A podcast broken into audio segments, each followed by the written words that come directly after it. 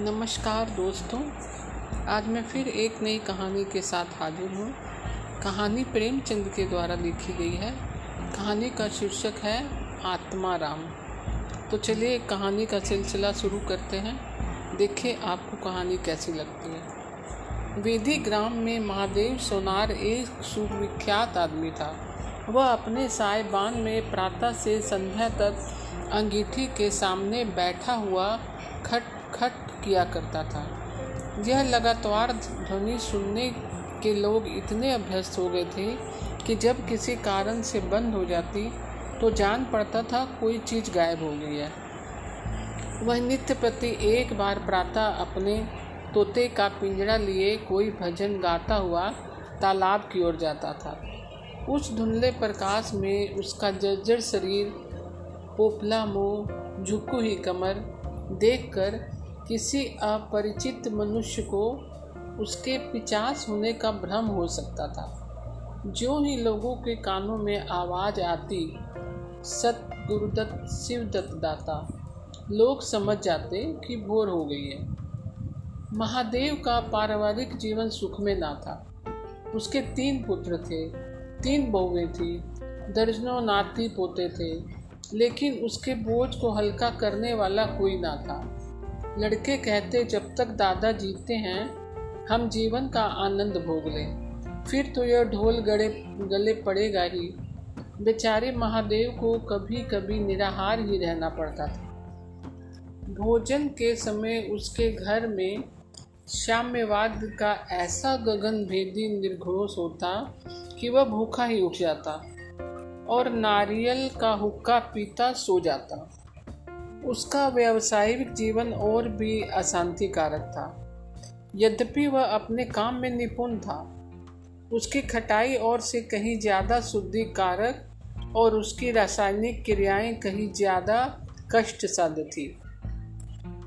तथापि उसे आए दिन आए दिन सख्ती और धैर्य शून्य प्राणियों के अपशब्द सुनने पड़ते थे। पर महादेव अविचलित, गंभीर सिर झुकाए सब कुछ सुना करता था। जो ही यह कला शांत होता, वह अपने तोते की ओर देखकर पुकार उठता। सत गुरुदत्त शिवदाता सत गुरुदत्त शिवदाता। इस मंत्र को जपते ही उसके चित्त को पूर्ण शांति प्राप्त हो जाती। एक दिन संयोग से किसी लड़के ने पिंजरे का द्वार खोल दिया। तोता उड़ गया। महादेव ने सिर उठाकर जो पिंजड़े की ओर देखा तो उसका कलेजा सन रह गया। तोता कहाँ गया? उसने पिंजड़े को देखा। तोता गायब था। महादेव घबरा कर उठा और इधर उधर खपरेलों पर निगाहें दौड़ाने लगा। उसे संसार में कोई वस्तु अगर प्यारी थी तो वह यही तोता। लड़के बालों, नाती पोतों से उसका जी भर गया था। लड़कों की चुलबुल से उसके काम में विघ्न पड़ता था। बेटों से उसे प्रेम ना था, इसलिए नहीं कि वे निकम्मे थे, बल्कि इसलिए कि उनके कारण वह अपने आनंदमयी कुल्लड़ों की नियमित नियमित संख्या से संचित, वंचित रह जाता था। पड़ोसियों से उसे चिड़ थी, इसलिए कि वे अंगीठी से आग निकाल कर ले जाते थे। इन समस्त विधि बाधाओं से उसके लिए कोई पना थी तो तो वह यही तोता था। इससे उसे किसी प्रकार का कष्ट न होता था।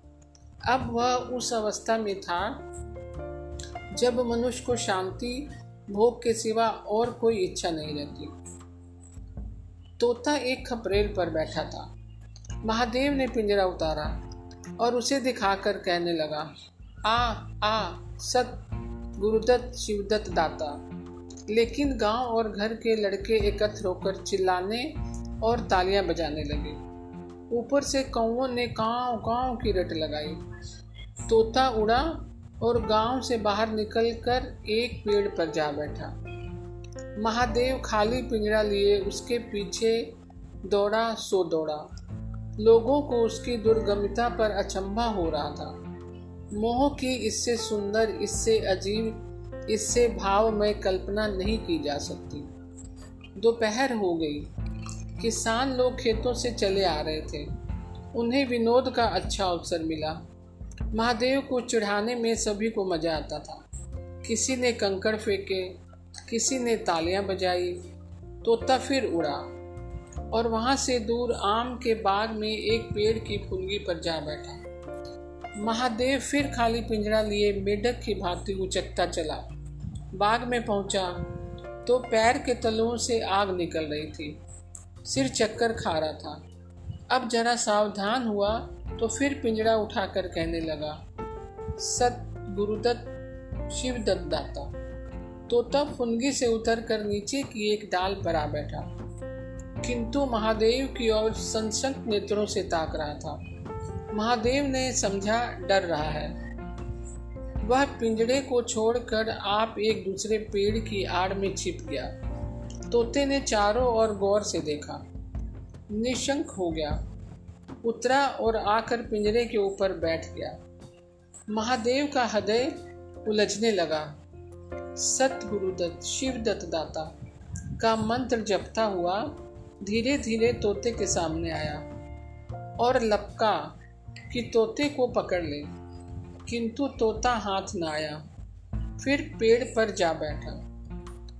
शाम तक यही हाल रहा। तोता कभी इस डाल पर जाता, कभी उस डाल पर। कभी पिंजड़े पर आ बैठता, कभी पिंजड़े के द्वार पर बैठ, अपने दाना पानी की प्यालियों की ओर देखता और फिर उड़ जाता। बुढ़ा अगर मूर्तिमान मोह था तो तोता मूर्तिमय माया। यहाँ तक कि शाम हो गई। माया और मोह का यह संग्राम अंधकार में विलीन हो गया। रात हो गई। चारों ओर निर्विध अंधकार छा गया। तोता ना जाने पत्तों से कहा छिपा बैठा था। महादेव जानता था कि रात को तोता कहीं उड़कर नहीं जा सकता और ना ही पिंजरे में आ सकता है। फिर भी वह उस जगह से हिलने का नाम ना लेता था।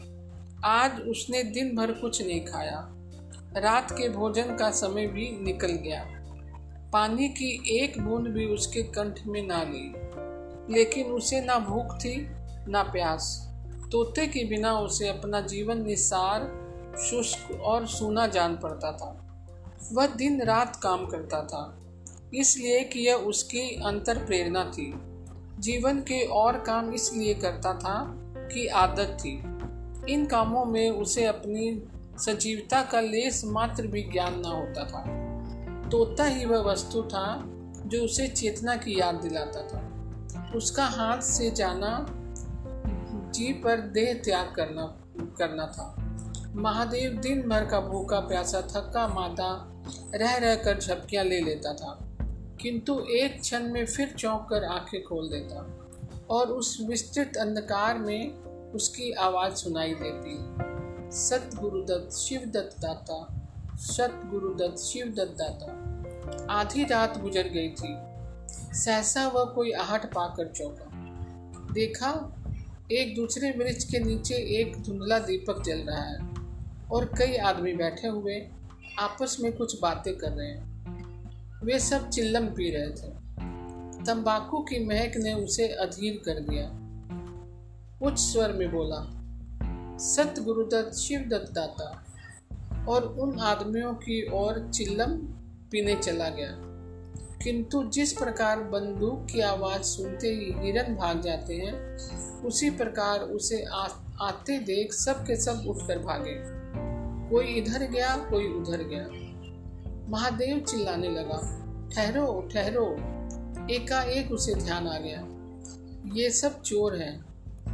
वह ज़ोर से चिल्ला उठा। चोर चोर, पकड़ो पकड़ो। चोरों ने पीछे फिर कर ना देखा। महादेव ने देख, महादेव दीपक के पास आया। तो उसे एक कलसा रखा हुआ मिला, जो मोर्चे से काला हो रहा था। महादेव का हृदय उछलने लगा।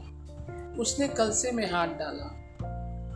उसने कलसे में हाथ डाला तो मोहरें थी। उसने एक मोहर बाहर निकाली और दीपक के उजाले में देखा। हाँ मोहर थी।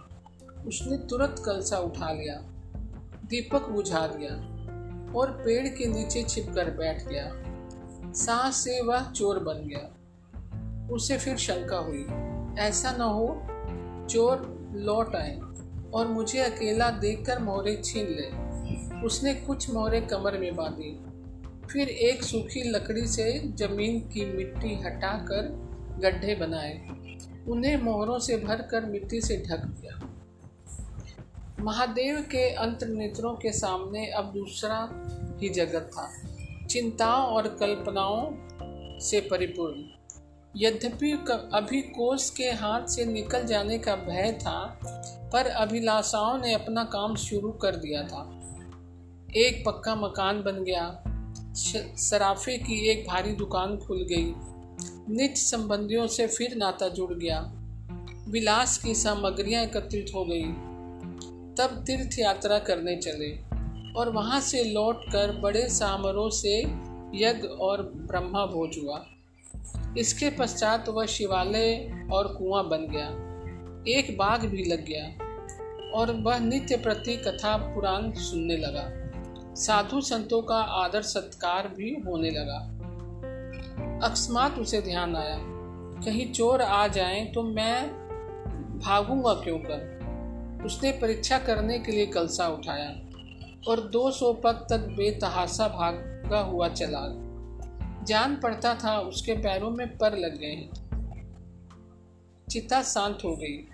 इन्हीं कल्पनाओं में रात व्यतीत हो गई। उषा का आगमन हुआ। हवा जगी, चिड़िया गाने लगी। सहसा महादेव के कानों में आवाज़ आई। सत गुरुदत्त शिव दाता राम के चरण में चित लागा। सत गुरुदत्त शिव दाता, राम के चरण में चित लागा। यह बोल सदैव महादेव की जीभा पर रहता था। दिन में सहस्त्रों ही बार ये सब उसके मुँह से निकलते थे। पर उनका धार्मिक भाव कभी उसके अंतकरण को स्पर्श न करता था। जैसे किसी बाजी से राग निकलता है, उसी प्रकार उसके मुँह से यह बोल निकलता था। निरर्थक और प्रभाव शून्य। तब उसका हृदय रूपी वृक्ष पत्र पल्लव विहीन था।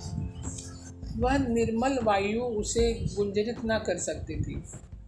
पर अब उस वृक्ष में कपोले और शाखाएँ निकल आई थी। इस वायु प्रवास से झूम उठा, गुंजित हो गया। अरुणोदय का समय था। प्रकृति एक अनुराग में प्रकाश में डूबी हुई थी। उसी समय तोता पैरों को जोड़े हुए ऊँची डाल से उतरा। जैसे आकाश से कोई तारा टूटे और आकर पिंजरे में बैठ गया।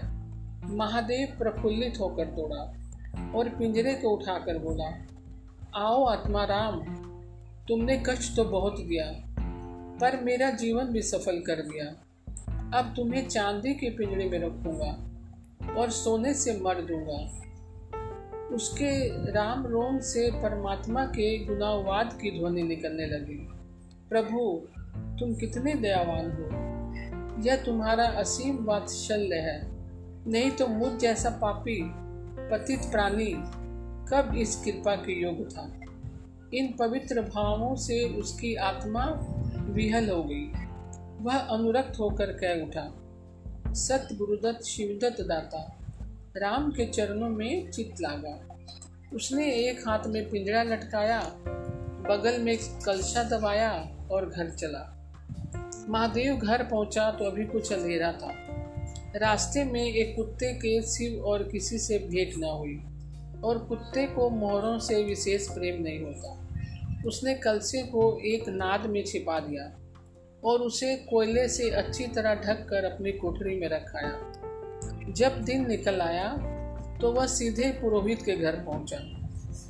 पुरोहित पूजा पर बैठे सोच रहे थे, कल ही मुकदमे की पेशी है, और अभी तक हाथ में कोड़ी भी नहीं है। यजमानों में कोई सांस भी नहीं लेता। इतने में महादेव ने पालागन की। पंडित जी ने पंडित जी ने मुँह फेर लिया। यह अमंगल मूर्ति कहाँ से आ पहुँची? मालूम नहीं, दाना भी मुसैर होगा या नहीं।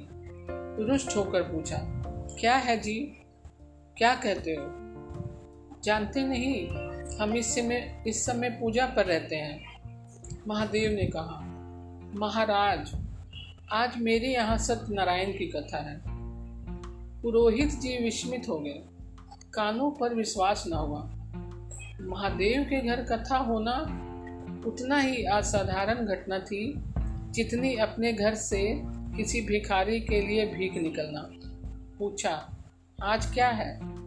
महादेव बोला, कुछ नहीं, ऐसी इच्छा हुई कि आज भगवान की कथा सुन लो। प्रभात ही से तैयारी होने लगी। वेदों के निकटवर्ती गाँवों में सुपारी फिरी।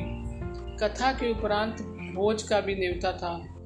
जो सुनता आश्चर्य करता। आज रेत में धूप कैसे जमी? संध्या समय जब सब लोग जमा हो गए और पंडित जी अपने सिंहासन पर विराजमान हुए तो महादेव खड़ा होकर उच्च स्वर में बोला, भाइयों, मेरी सारी उम्र छल कपट में गई। मैंने ना जाने कितने आदमियों को दगा दी, कितने खरे को खोटा किया, पर अब भगवान ने मुझ पर दया की है। वह मेरे मुँह की कालिक को मिटाना चाहते हैं। मैं आप सब भाइयों से ललकार कर कहता हूँ कि जिसका मेरे जिम्मे जो कुछ निकलता हो, जिसकी जमा मैंने मार दी हो, जिसके चोखे माल को खोटा कर दिया हो, वह आकर अपनी एक एक कोड़ी चुका ले। अगर कोई यहाँ ना आ सका तो आप लोग उससे जाकर कह दीजिए, कल से एक महीने तक जब जी चाहे, आए और अपना हिसाब चुकता कर लें। गवाही साखी का काम नहीं। सब लोग सन्नाटे में आ गए। कोई धार्मिक भाव से सिर हिलाकर, हम कहते थे ना, किसी ने अविश्वास से कहा, क्या खाकर मरेगा? हज़ारों का टोटल हो जाएगा। एक ठाकुर ने ठिठोली ली और जो लोग सुरधाम चले गए, महादेव ने उत्तर दिया उनके घर वाले तो होंगे, किंतु इस समय लोगों को वसूली की उतनी इच्छा ना थी। जितनी यह जानने की इच्छा थी कि इसे इतना धन मिल कहाँ से गया। किसी को महादेव के पास आने का साहस ना हुआ। देहात के आदमी थे। गरे, गड़े मुर्दे उखाड़ना क्या जाने। फिर प्राय लोगों को याद भी ना था कि उन्हें महादेव से क्या पाना है। और ऐसे पवित्र अवसर पर भूल चूक हो जाने का भय उनका मुँह बंद किए हुए था। सबसे बड़ी बात यह थी कि महादेव की साधुता ने उन्हें वशीभूत कर दिया था। अचानक पुरोहित जी बोले, तुम्हें याद है, मैंने मैंने एक कंठा बनाने के लिए सोना दिया था। तुमने कई मासे तौल में उड़ा दिए थे। महादेव हाँ याद है, आपका कितना नुकसान हुआ होगा। पुरोहित, पचास रुपये से कम ना होगा। महादेव ने कमर से दो मोहरें निकाली और पुरोहित जी के सामने रख दी। पुरोहित जी की लोलुपता पर टिकाए होने लगी। यह बेईमानी है। बहुत हो तो दो चार रुपए का नुकसान हुआ होगा। बेचारे से पचास रुपए ऐंठ लिए। नारा, नारायण का भी डर नहीं। बनने को पंडित, पर नीयत ऐसी खराब। राम राम। लोगों को महादेव पर एक श्रद्धा सी हो गई। एक घंटा बीत गया, पर उन सहस्त्रों मनुष्यों में से एक भी खड़ा न हुआ। तब महादेव ने फिर कहा, मालूम होता है, आप लोग अपना अपना हिसाब भूल गए हैं। इसलिए आज कथा होने दीजिए। मैं एक महीने तक आपकी राह देखूँगा। इसके पीछे तीर्थ यात्रा करने चला जाऊँगा।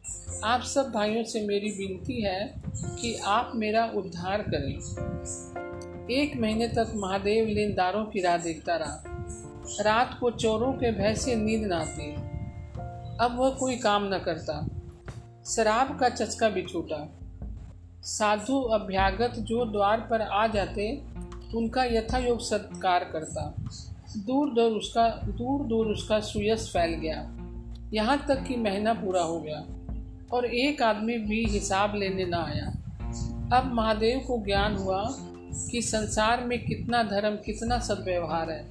अब उसे मालूम हुआ कि संसार बुरों के लिए बुरा है और अच्छों के लिए अच्छा है। इस घटना को हुए पचास वर्ष बीत चुके हैं। आप वेदी ग्राम जाइए तो दूर ही से एक सुनहरा कलश दिखाई देगा। यह ठाकुर द्वारे का कलश है। उससे मिला हुआ एक पक्का तालाब है, जिसमें खूब कमल खिले रहते हैं। उसकी मछलियाँ कोई नहीं पकड़ता। तालाब के किनारे एक विशाल समाधि है। यही आत्मा राम का स्मृति चिन्ह है। उसके संबंध में विभिन्न किवदंतियाँ प्रचलित हैं। कोई कहता है रतन जड़ित पिंजड़ा स्वर्ग को चला गया। कोई कहता वह सत गुरुदत्त कहता हुआ अंतर ध्यान हो गया। पर यथार्थ यह है कि पंछी रूपी चंद को किसी बिल्ली रूपी राहु ने ग्रस लिया। लोग कहते हैं, आधी रात को अभी तक तालाब के किनारे आवाज़ें आती हैं। सत गुरुदत्त शिव दत्ता राम के चरण में चितला है महादेव के विषय में भी कितनी ही जन श्रुतियाँ हैं। उनमें सबसे मान यह है कि आत्मा राग आत्मा राम के समाधिष्ट होने के बाद वह कई सन्यासियों के साथ हिमाचल सन्यासियों के साथ हिमाचल चला गया है और वहाँ से लौटकर ना आया। उसका नाम आत्मा राम प्रसिद्ध हो गया। दोस्तों, कैसी लगी आपको ये कहानी? कल मैं फिर आपके एक नई कहानी लेकर उपस्थित होंगी। तब तक के लिए नमस्कार।